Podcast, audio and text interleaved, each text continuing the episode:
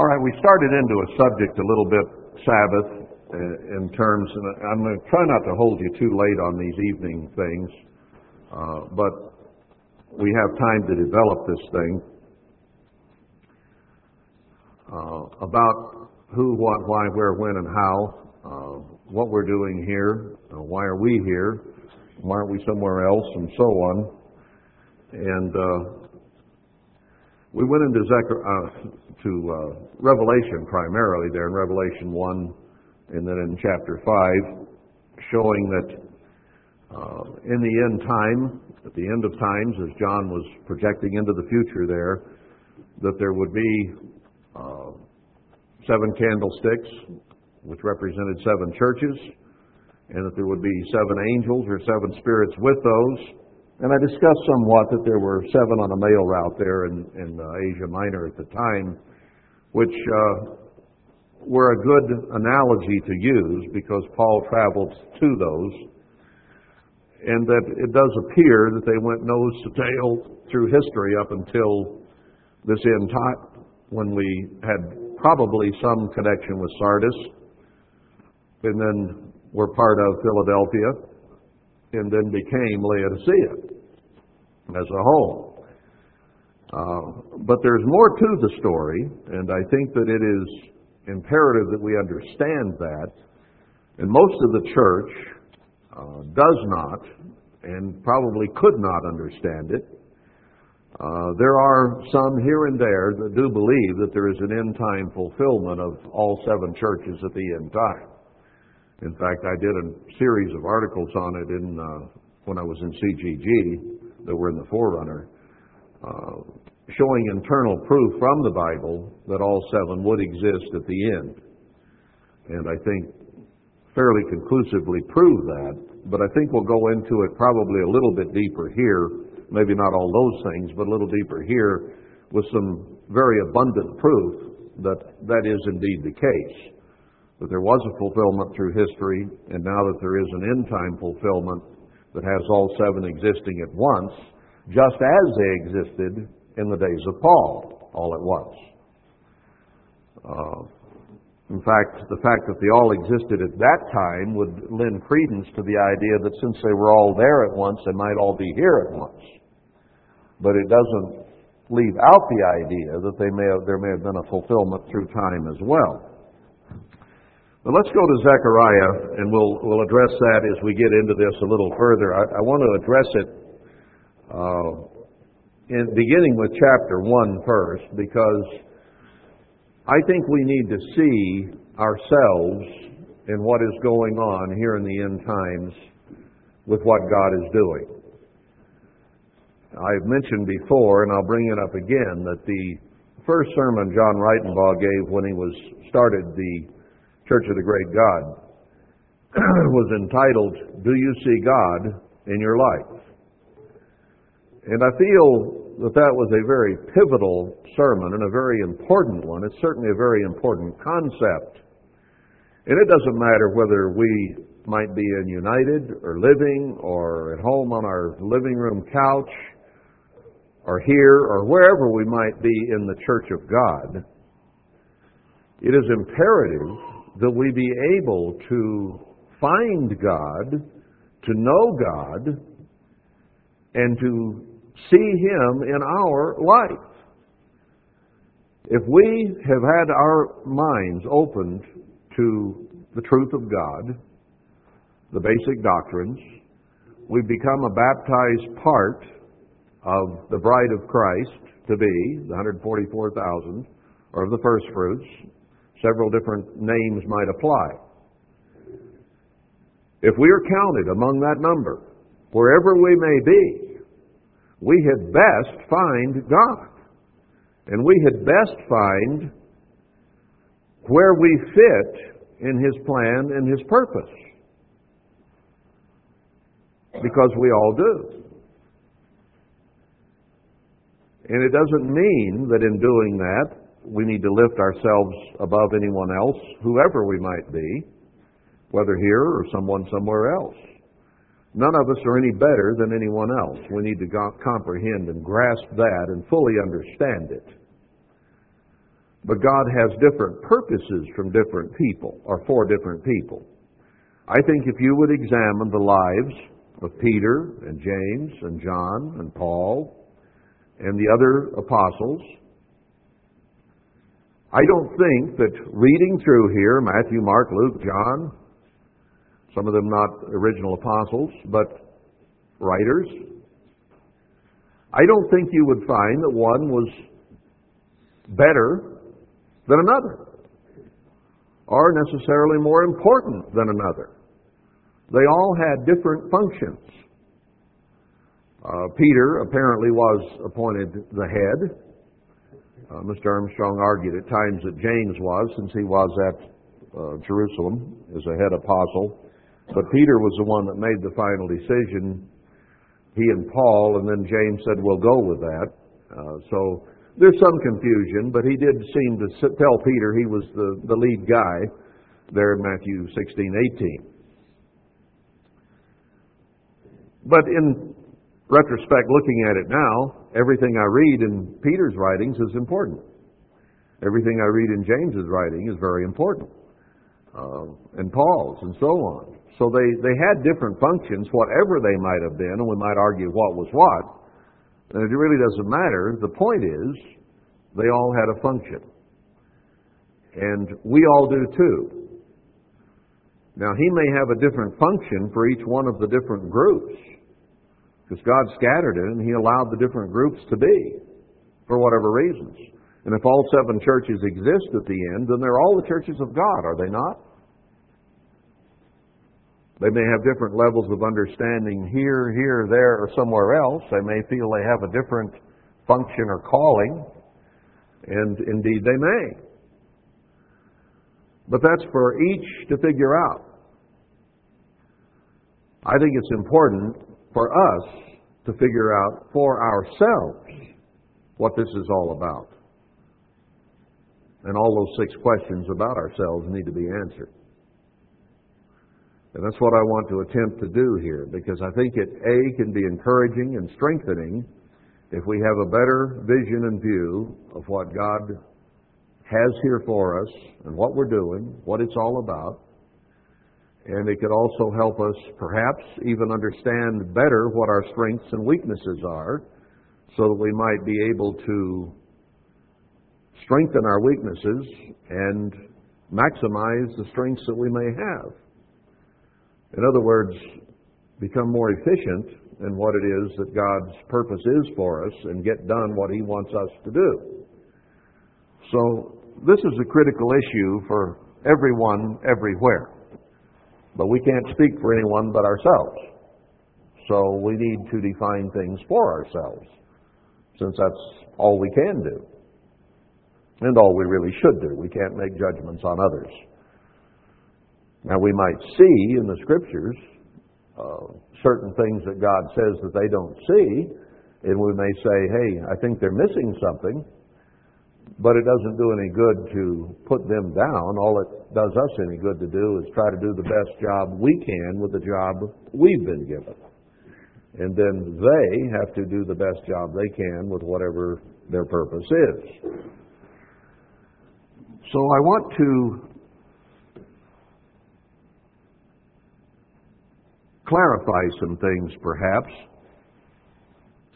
And, and I, I think I did this some in a Bible study some time back. But maybe I should address it a little bit from that standpoint before we get to these scriptures. Uh, or would it be better to go to the scriptures first and then address that? Let's go to the scriptures first. I think we know in Haggai, we've been there quite a few times, that here in the end time, we are to build the temple. Now, there are two levels in which that may be important. We understand that our bodies are the temple of the Holy Spirit. We understand that we are to build with the right kind of materials, spiritually speaking, and that the church on a larger sense than our own specific human body, is also the temple. So, on two levels, God considers the temple our personal temple that we're building in His honor, and the overall temple that com- we all comprise of the church. Uh, he speaks of Zion and Jerusalem as the church there in Hebrews 12. Uh, we haven't gone there in a while. I'll, I'll come back there right quickly and review that because he pulls a lot of things together in there, and I know I've used it a lot. So you probably know it about as well as I do, but I, I think it's important to consider that in what we're doing here because I want us to see biblical basis for why we're here and what we're doing and who we are. Here in verse 21, and so terrible was the sight that Moses said, I exceedingly fear and quake. And that's when he was standing before Mount Sinai and the uh, fire and thunder and lightning and power was coming out of Sinai. So he was very afraid. He says, That was fearful, but you are come to Mount Zion and to the city of the living God, the heavenly Jerusalem, and to an innumerable company of angels. So there's a physical Jerusalem. There's a city here, Jerusalem. There's Mount Zion, physically.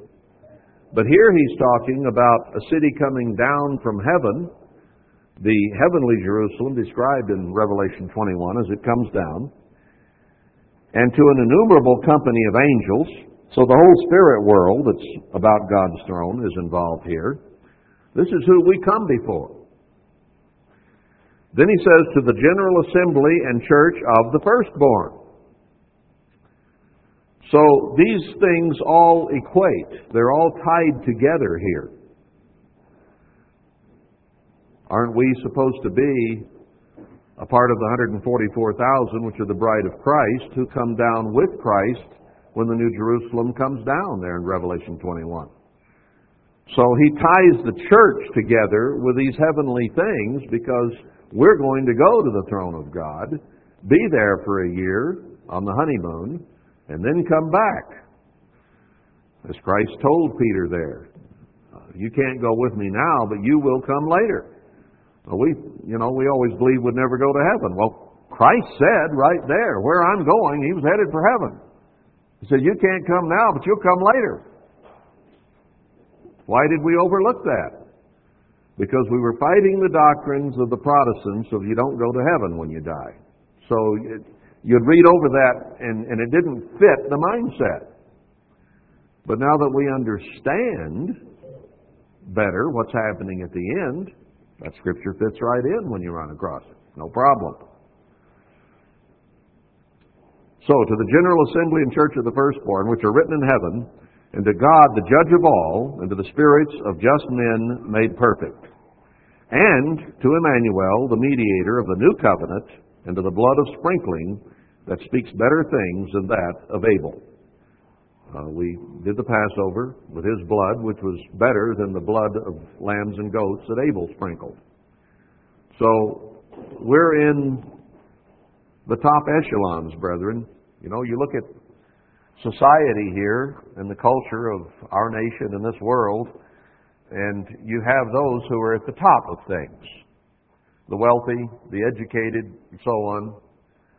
Uh, they're the important people in our society or culture. They're the ones that people watch their lives and what they do and, and how much money they make and where they build houses and all that kind of stuff.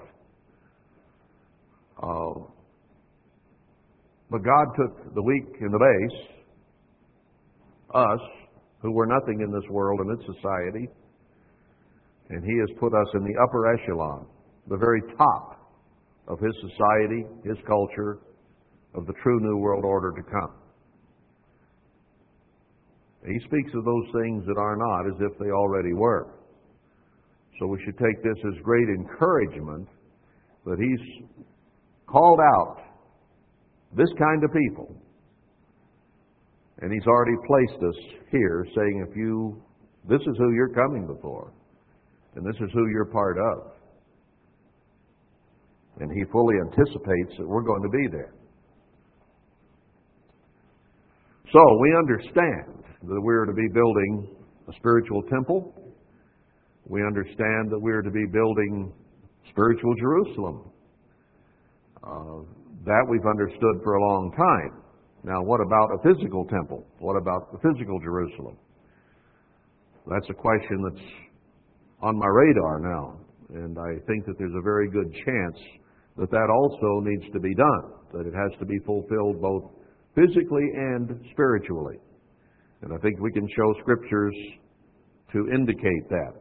But the whole book of Haggai, after Zephaniah, where it talks about the crash and getting away and obeying God and being meek and humble before Him and working, it starts telling us about the job to do in the book of Haggai.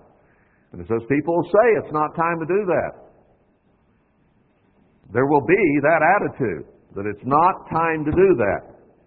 Now, I think he's talking about church people here because who else would this be addressing? It's addressing Zerubbabel and Joshua, the two witnesses, and the remnant of God's church. Is who it's addressing. Talking directly to them. And it says, this people, not the world, not the Jews out there, this people say it's not time to build a temple. Now, there's your first clue that this could be speaking not only of a spiritual temple, but a physical temple. Because I don't think there's anybody in the church anywhere, whatever part of it they are involved in, who would say we're not supposed to be building a spiritual temple. Right? They all know. We all knew in worldwide that our temp- body was the temple of the Spirit and we should be building it. We all knew that the church represented the temple and it had to be built. So a spiritual temple was never a question among God's people. But now, if it comes time to build a physical temple, there will be questions. There will be people to say it's not time to do that. That doesn't need to be done. I can guarantee you that will be said if we address this issue. Do you see the point here?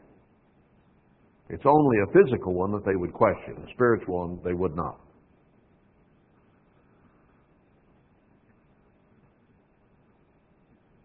And then he talks about our, our money, the physical things. We eat and drink and aren't full, and we earn money, and it's like having a hole in your pocket. It doesn't seem to go anywhere.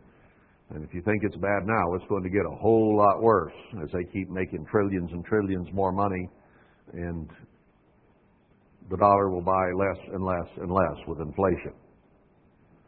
So it's talking about this time. It says, well, everybody runs to their own house and they won't build my house. Well, where do, which house do they run to? Their physical house. They won't build his physical house. I think there's a, a good point that could be made right here. And this is only an opening salvo. There's a great deal more. But consider that.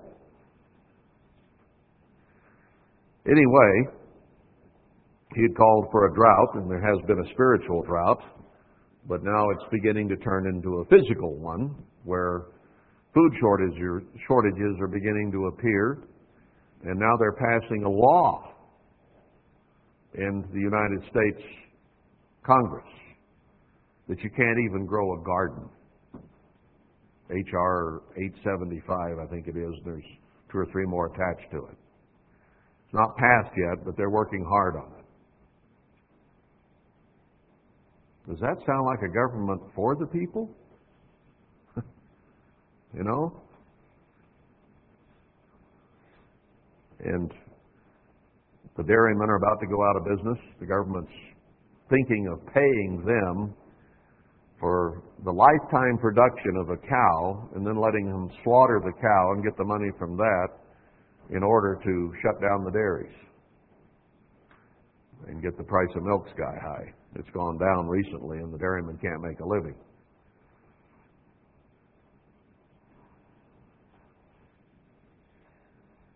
So, we've had a spiritual famine and we're about to enter physical famine. Well, these people in tent cities already are beginning to feel it. And around the world, they're really beginning to feel it, where millions are dying. Anyway, God said He'd be with them, that the remnant was coming. He said He would stir them up to come. So, God wants His spiritual temple, and very likely a physical temple built. And He's going to stir people from around the world. They're going to come and work in that temple. Now, this was mentioned here in Haggai in the second year of King Darius. Let me, uh, as a sidelight, give you an addendum here in the book of Daniel. Uh, remember, I was saying here recently that, uh, based on some research that Vicki Romehill had done and some things that I had seen as well from Josephus and Herodotus and, and various ones that uh, that Ahasuerus, who married Esther in the book of Esther, their son was the one who may have been the one who told them to go and authorized them to build a temple. Like, no wonder I can't find Daniel. I went forward instead of back. Uh, there's been some confusion about Cyrus, Darius, and so on among scholars. But notice here in Daniel, where, which chapter was it? Eight? No. Chapter 9, verse 1. Daniel here had uh, an understanding reading from the reading the book of Jeremiah, but he says, in the first year of Darius, who some scholars believe was Cyrus the Great, the first year of Darius, the son of Ahasuerus of the seed of the Medes. Now, the scholars may look at the different uh, papyri and, and various things they find over in Iran or Iraq and have questions and argue among themselves, but right here in the Bible, Daniel was involved with the son of Ahasuerus and Esther. So the plot thickens a great deal on the importance and the meaning of the book of Esther and why Purim is a deliverance of the end time people, not just a deliverance of those physical Jews back there. Because Ahasuerus and his son are brought forward into the book of Daniel, to Daniel, toward the end of Daniel, which is indeed an end time book. And the Bible itself confirms that the son of Ahasuerus was a king that Daniel dealt with. Uh, exactly what his function is, uh, perhaps might remain to be seen, but uh, Herodotus and Josephus and some of those people, the Jewish scholars, may have indeed been correct but it was the son of Ahasuerus and Esther who allowed the Jews to go build the temple. And if anybody builds a temple today and it's the temple of God, it will be the spiritual Jews. It will not be the physical Jews. They have been divorced. They have had all authority taken away from them by Christ. And they no longer are a spiritual factor with God at all. Christ said, You'll not I'll not have anything to do with you until you accept those whom I've sent. I've taken the power from you and given it to them. That's Matthew 18 or 19, somewhere right in there. So if there's a physical temple to be done, it has to be by God's spiritual temple who build a physical temple for God. Now the Jews can build themselves a temple over there if they want to. But it won't be God's temple, it'll be the Jews' temple. We need to understand that. If anybody's going to build it, it's going to have to be you and others that God calls together to do it as a remnant. Anyway, I thought that was a very interesting thing that I just happened to run across in Daniel. I hadn't noticed it before.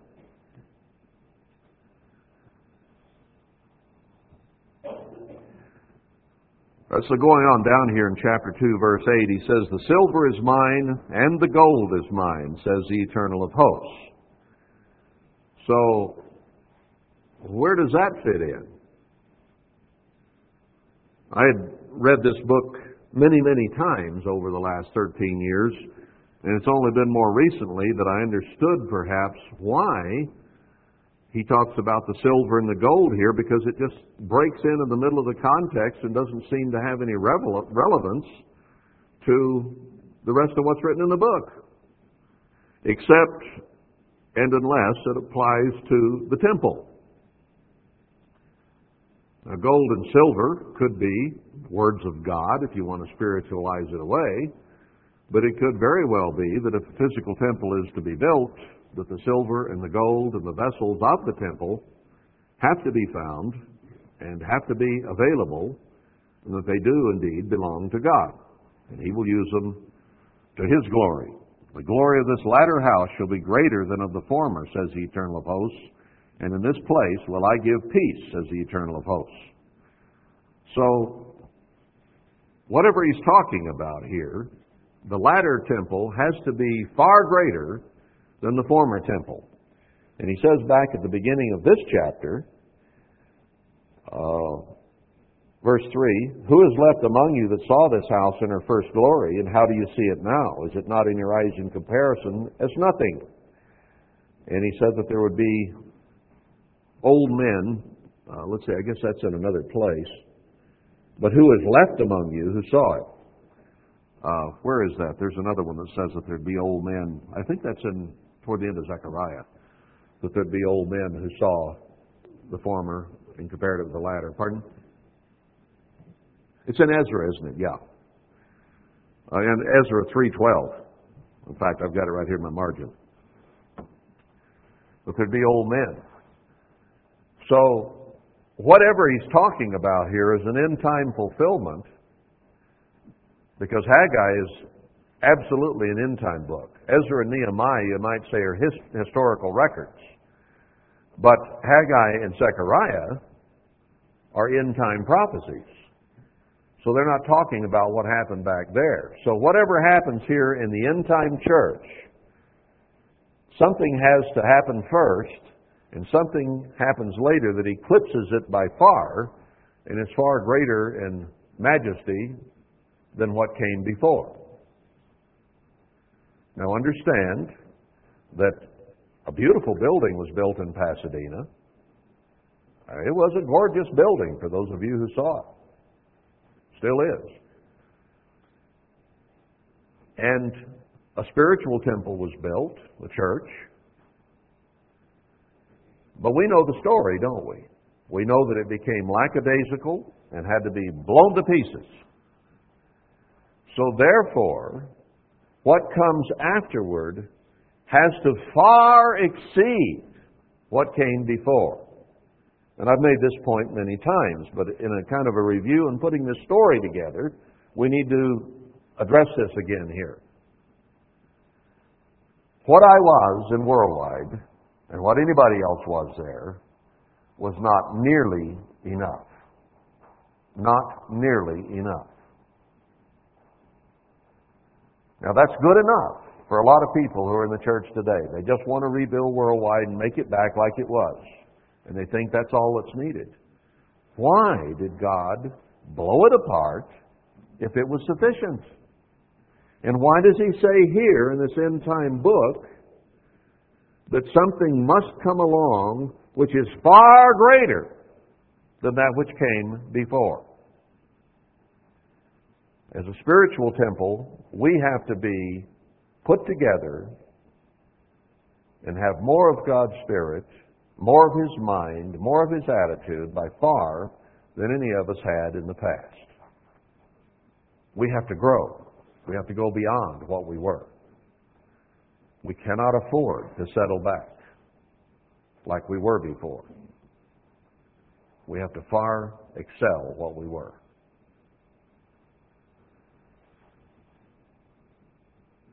The glory has to be much greater. Okay, then he says we better separate the clean from the unclean. And then in the ninth and 24th day of the year, that he would bless us. That's when this was written. Whether it has an end time uh, importance, I guess, remains to be seen.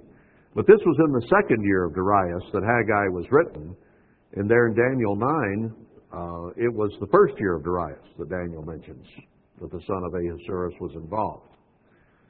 So, chances are we're talking about the son of Ahasuerus and Esther right here in Haggai. Uh, Daniel 9 also, and we may get to that a little later on, but the fact that that's mentioned at the beginning of Daniel 9, if you remember, the story of the 70 weeks prophecy and of the, de- the abomination of desolation after the walls of Jerusalem are built is in that chapter. So there's a definite tie between rebuilding Jerusalem and King Ahasuerus' son and the story in Haggai and Zechariah, which were written in the second year of Darius. So Daniel understood a 70 years there in uh, Daniel 9. He understood by reading Jeremiah, Jeremiah 29, Jeremiah 25. He understood from reading those scriptures that there would be a 70 year captivity. There was a prophet there that says, oh, it's going to be a short captivity, don't build houses. Jeremiah said, no, it's going to be a long house, long one, build houses, make farms, whatever. You're going to be here 70 years. So Daniel read that. Then he addressed it in Daniel 9, and he said, I understood from reading Jeremiah that 70 years are accomplished, and then God's people are going to be released to go back and build the temple, right? Is it only happenstance then that the very next year Haggai addresses this? Because at that point they were being released to go build the temple after 70 years. The story begins to come together here, and I've never put that together before. So the same thing is being addressed in Daniel 9 in the first year of Darius that's being addressed in Haggai and Zechariah in the second year of Darius. And that there would be opposition. So God asked for volunteers to get the job done.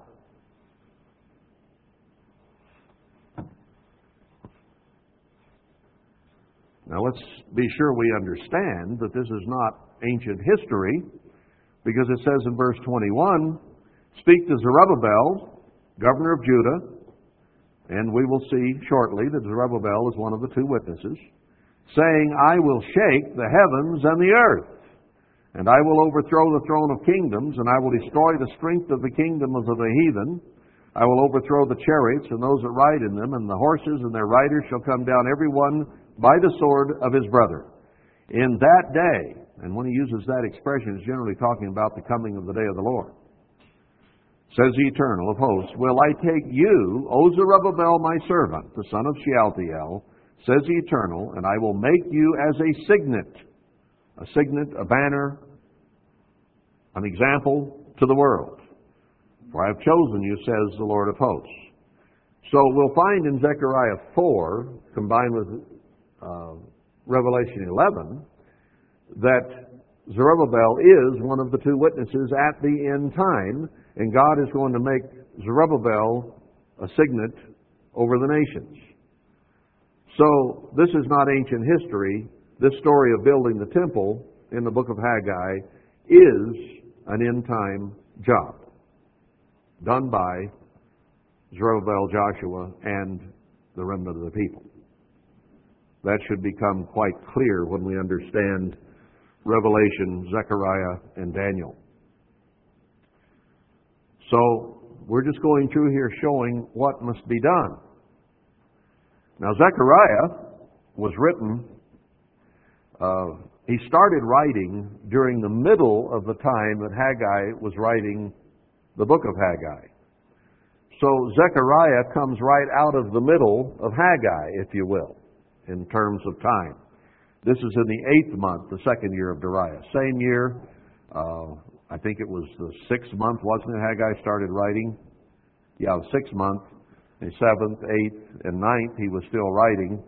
And then the eighth month, Zechariah began writing this. And he tells us to turn to God, which is what we read throughout the scriptures at the end time. Turn to him with our whole heart because we, as a church overall, had become Laodicean and it was half-heartedness that's the problem. Both in His Word and in doing His Word. So He says, Turn to me, and I will turn to you, says the eternal of hosts, verse 3 of chapter 1. And not to be like our fathers, unto who the prophets cried and they wouldn't listen, but He wants us to listen and to turn from our evil doings. I think it's good that we focus on that a bit right here, days of unleavened bread. This is a good time to be turning. Now, I don't want to spend this whole seven days telling you you should ought to be better, or you should ought to repent, or you should ought to quit sinning. Uh, you should ought to do it is not enough. We need to know how, we need to know what, and we need to be inspired to do so. You know, if you put a carrot in front of a donkey, he'll eat a whole lot better than if you just get behind him with a two bore and two by four and pound on his behind. He's more likely to do it. Now, sometimes we have to be pounded over the head or in the behind or whatever. I understand that. But at the same time, we'll probably make better progress if we're encouraged and inspired to have a vision of what we need to be doing who we are, why we are, what the purpose is, then you can move forward. It's without vision that the people perish. Hosea 4 6, I think. For lack of vision, the people perish. So, my purpose here is to help us increase our vision, our overall understanding of what God is doing, how, why, where, when, and what. And if we can get a clearer, better view of that, it may help us to fit in and do our job a whole lot better and to move forward as opposed to, oh, well, well, well, well you know, uh, what, what? It's hard to, to do much when we're in that mode. Anyway, let's move on down here to verse 12 of Zechariah 1. The angel of the eternal answered and said, O Lord of hosts, how long uh, will you not have mercy on Jerusalem and on the cities of Judah, against whom you've had indignation these threescore and ten years? so here we have the 70 years brought up again.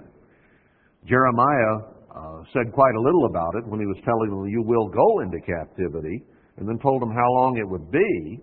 And then Daniel read Jeremiah and picked up on it right at the end of the 70 years that they had been in captivity and said, Oh, I was reading in Jeremiah and this is about over. You've had your 70 years. And then he went on to tell what would happen, not so much then as in the latter days. And he told Daniel that this is for way on down the road for the latter days. He told him to seal it up, that it would be sealed until the time of the end. So that thing about the 70 years, that thing about what would happen to Jerusalem and building the walls and the abomination being set up had nothing to do with Antiochus Epiphanes and the pig blood on the altar back then. It had everything to do with the end time desolation. Okay? And the 70 years then, in which God's people would be released so that they could build the temple and build the walls of Jerusalem, is also in the end time as a part of Daniel. So when Zechariah writes about it here, he is cognizant of that, and he's talking about the 70 years at the end. Has to be. How long will you not have mercy on Jerusalem and on the cities of Jerusalem against which you've had indignation 70 years? Now, I have said, and I believe it is, is correct, that the Church of God existed from about uh, 1930 to 2000, roughly, is 70 years. Just as the early first era of the church lasted from about 30 to about 100 AD, about 70 years. And they were in the midst of Rome, the midst of Babylon, if you will, at that time. And at the end of about 70 years, I'm, I'm speaking roughly here, uh, they disappeared. They fell apart. There was a great falling away. They had lost their first love, and there was a great falling away in the church, so that after the death of John, it just basically disappeared. It's gone. Now, is it ironic that here we existed about 70 years and then began to disappear? Herbert Armstrong began studying in 28, 1928, 27, right through that area, and then began to preach and teach a little bit in the Sardis era, apparently. And then he began the church basically in 1933. You count seven, 70 years later and you come to 2003. We'll get back to that.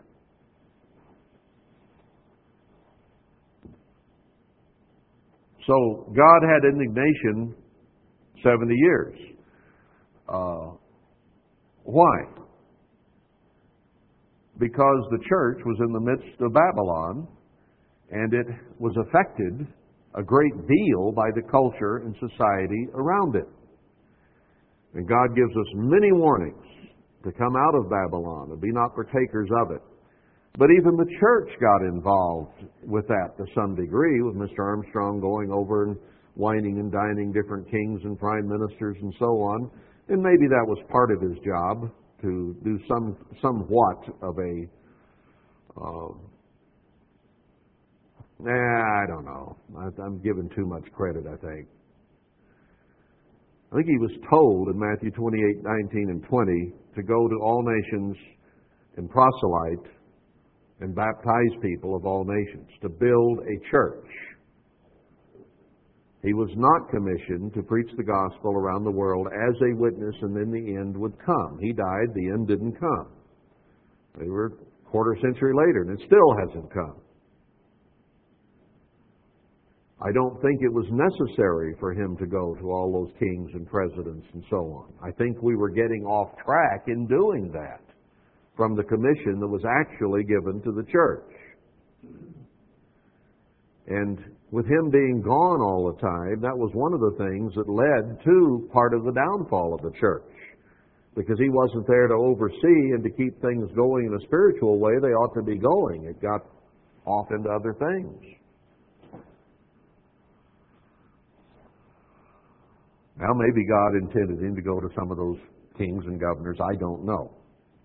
But it does not seem to fit the commission.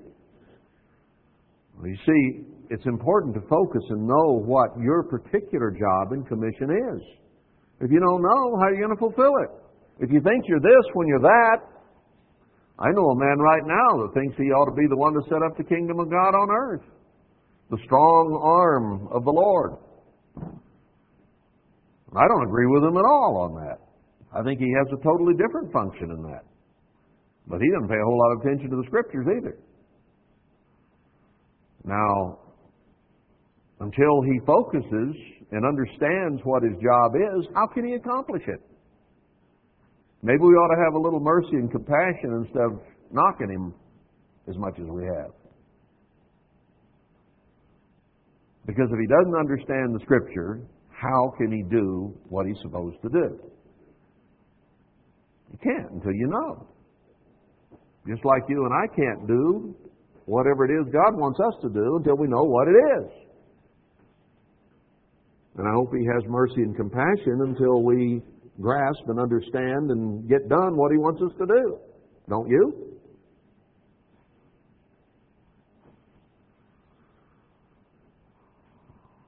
So, here we were, 70 years in Babylon. And it affected us. We were still going to the public schools and learning the New World Order junk. We were learning about Darwin and and uh, evolution. We were being dumbed down so that we could be peons to the New World Order. We were having religion taken away from us. We were having morals taken away from us.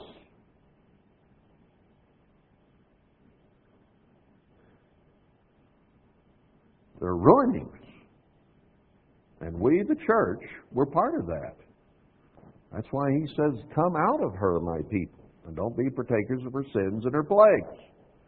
And I think we're going to see before we're done with this series here that God not only intended us to come out mentally, but to literally get out. To get away from it. And I believe, as I sit here tonight, that ultimately He intends for us not to have jobs out in the world, not to send our children to public schools, not to be involved with this world. And I think He is going to help us make a separation that will cause that to happen. I'll show it to you in Scripture.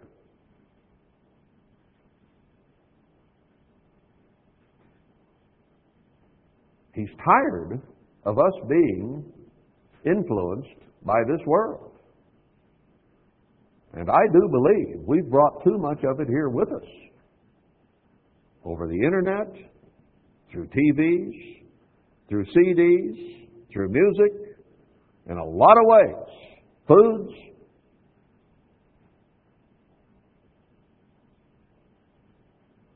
He told us to come out here and be separate and not be like them. He hates the culture of Satan the devil. And the culture of this country is as close to Satan's thinking as Satan has been able to get mankind to accept. Because we are the leaders of the world in trash and immorality and bad music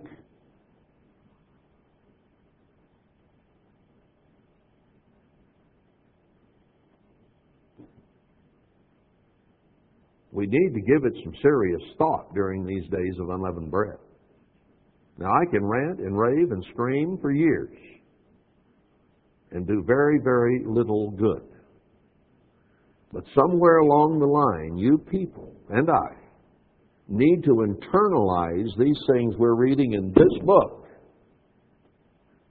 And we need to do something about it.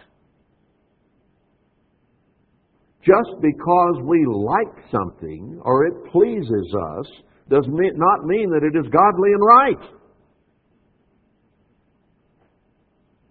Maybe our tastes are perverted. Maybe our likes and our desires are perverted. You know, when people like pop and they like white sugar and they like sweets all the time and they like white flour, they have perverted taste buds.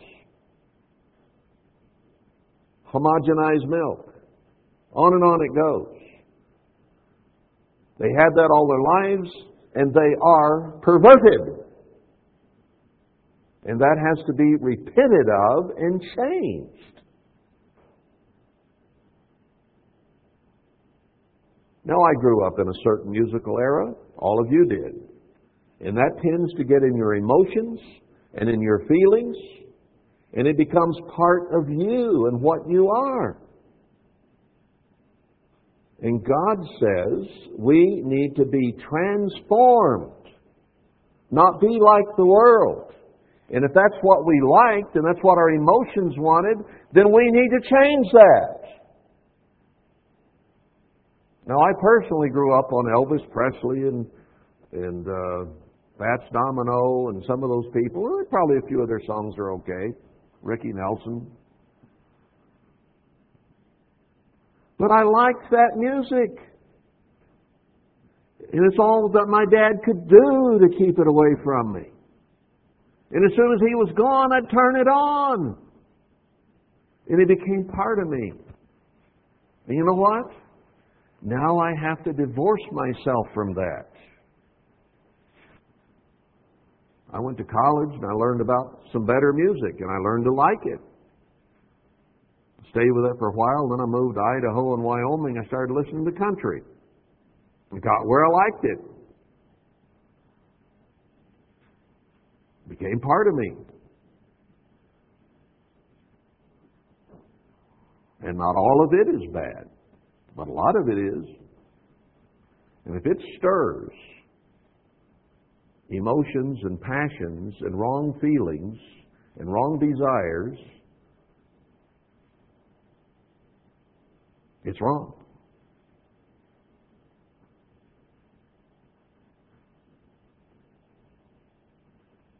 So we have to get rid of that which is ungodly, which causes the wrong kind of feelings inside us. We have to get rid of it. We say, Oh God, when are you going to bless us? Well, maybe He'll bless us when we turn to Him with our whole hearts, not just half heartedly. I almost use a different word.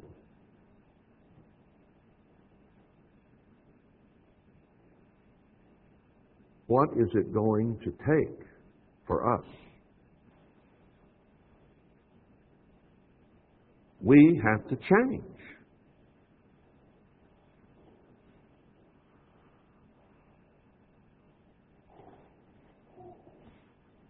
When we first brought these things up, people started throwing away CDs and records and tapes.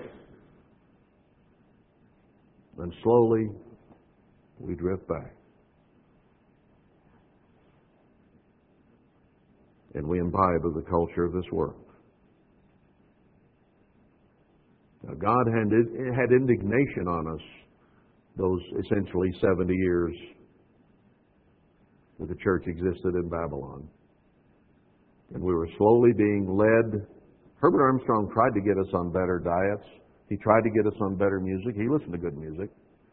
Some good music that is inspiring you don't even like because it's not what you grew up with It's an acquired taste. Some classical music isn't good. It's discordant. Stravinsky, it's like scratching your fingernails on a blackboard. But there are some who wrote some really good music that's good, inspiring.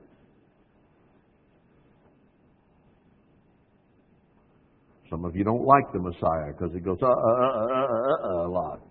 You don't understand that. It's foreign to you. Once you understand it, you can learn to love it. Believe it or not. Anyway, God had indignation on the church and was frustrated with it that whole time. So he blew it apart sometime after 70 years or going up to that. It didn't last quite 70 years before he began to blow it apart, but it's now existed a little over 70 years. Uh, part of that intact and part of it split apart, blown apart. But he intends us now. What does he say there in Isaiah 52? Verse 1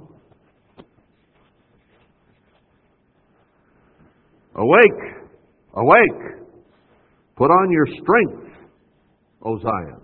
Not your weakness, not your half assedness, your strength. Put on your beautiful garments, O Jerusalem, the holy city.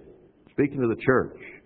For henceforth, for henceforth there shall no more come to you the uncircumcised and the unclean. Shake yourself from the dust. That is a violent act. Did you ever see a wet dog shake himself? You probably felt it when he did. Have you tried to shake dust off? it doesn't shake as easy as water off a dog. Shake yourself from the dust. Arise and sit up, O Jerusalem. Loose yourself from the bands of, the, of your neck, O captive daughter of Zion. We have been captivated by this world and its ways. And he tells us to shake it and break it loose. That requires a certain amount of ardor, of violence to get it done. Doesn't come easy. Don't be conformed to this world, we're told there in Romans 12. But be you transformed. A transformation means a total change. Not a part change, not a little change, but a lot of change.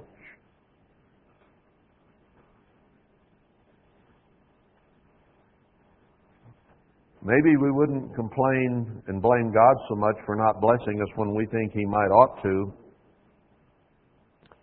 if we truly grasped what it is that He wants of us and what He says of us here. You know, it's serious business when you leave your house and your land and your father and your mother and your brothers and your sisters and your mate and your children. That is serious business. Those are not easy decisions.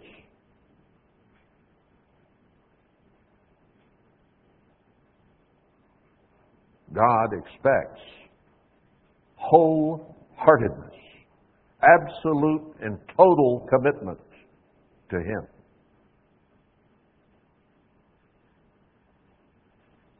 Do I sound like Jim Jones?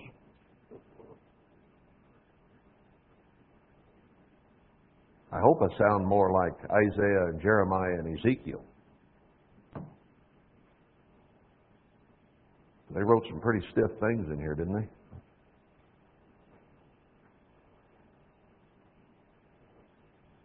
God is not interested in half heartedness, brethren. He's not in ha- interested in half a transformation. He's not interested in a little bit of change.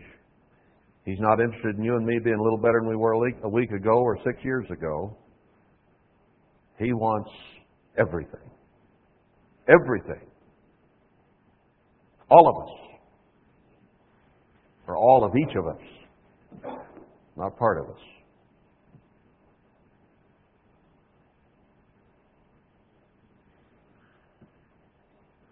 You think when Christ gets married, he'll say, Well, I'll take half of you. I'll, I'll settle for that. Uh, but we'll let the world have a fourth of you and the devil another fourth. And if there's anything left over after 100%, I guess Joe down the street can have the rest of you. He's not interested in that kind of a bride. He wants absolute faithfulness and trust and love and commitment. Because he's going to use his bride to live with and cherish for eternity and to manage his children and his kingdom with him for eternity. That's a long, long time.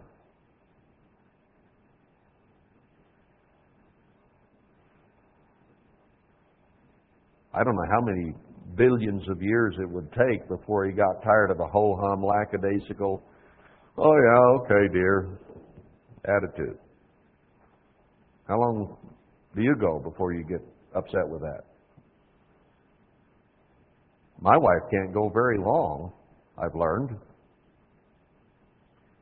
with me only half listening to her. Yeah, okay. What'd I say? Uh, she didn't go for that. That gets old with her real fast. I've gotten where if I'm reading or sitting at the computer or whatever and she comes in the room, I know that if I don't turn around and get my attention on her and listen to what she has to say, she's going to get up and walk out of the room. You must not have heard wanted to hear what I had to say because you're only paying half attention, if, if that, to me. Of course, that irritates me a little bit. You know, I was listening to you. Well, no, not fully, I wasn't. But she gets my attention that way. Now, when she comes in my room, sits in the chair there, I usually turn around pretty quick, see what she has to say. Turn around and look at her. Now, am I being a mouse by doing that? No. She has something she would like to say. She wants to communicate with me. And she would like to know that I actually hear it. Because a lot of times I don't. Be, you women have probably never experienced that, I suppose, because your prob- your husbands probably are totally attentive to everything you say, right? I, I suspect that's probably true, huh?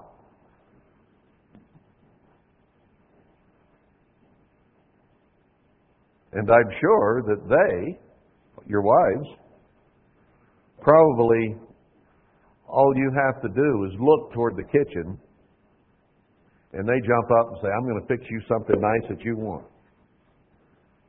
You probably only have to make a suggestion and know that she's going to work for three days getting that done for you because she knew that you brought it up as an idea or a thought.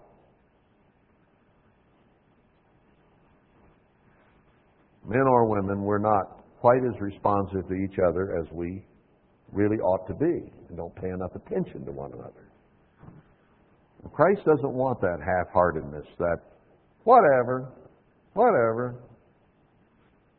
It's not a good sound in his ears. He doesn't like that. Let your yes be yes and your no be no. Not mm, male or female. He doesn't want mm, for the next 16 billion years. They get awful old. What if he heard whatever from 144,000 wives for a while? Eh, whatever. I'd like you to go over to Asia and take care of this problem we got over there. Mm. That's a real way to run a kingdom, ain't it? Make a little bit of light of it, but it's serious business. He wants our wholehearted attention.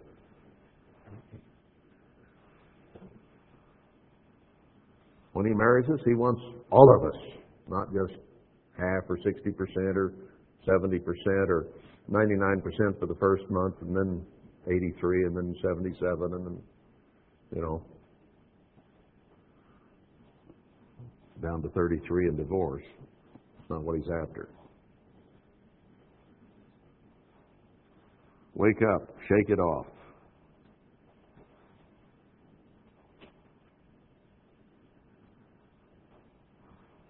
Now we were back here, and I'm out of time.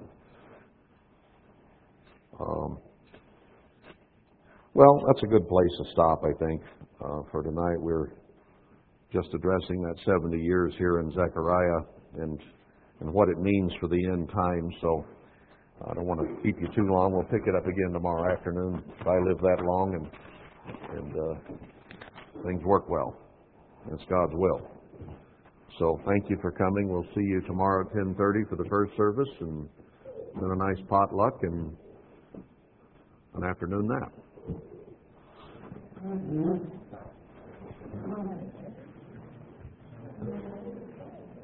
Oh no! Wait a minute. I'm sorry. Tomorrow's the weekly Sabbath. We meet at 12. Shook you up though, didn't I?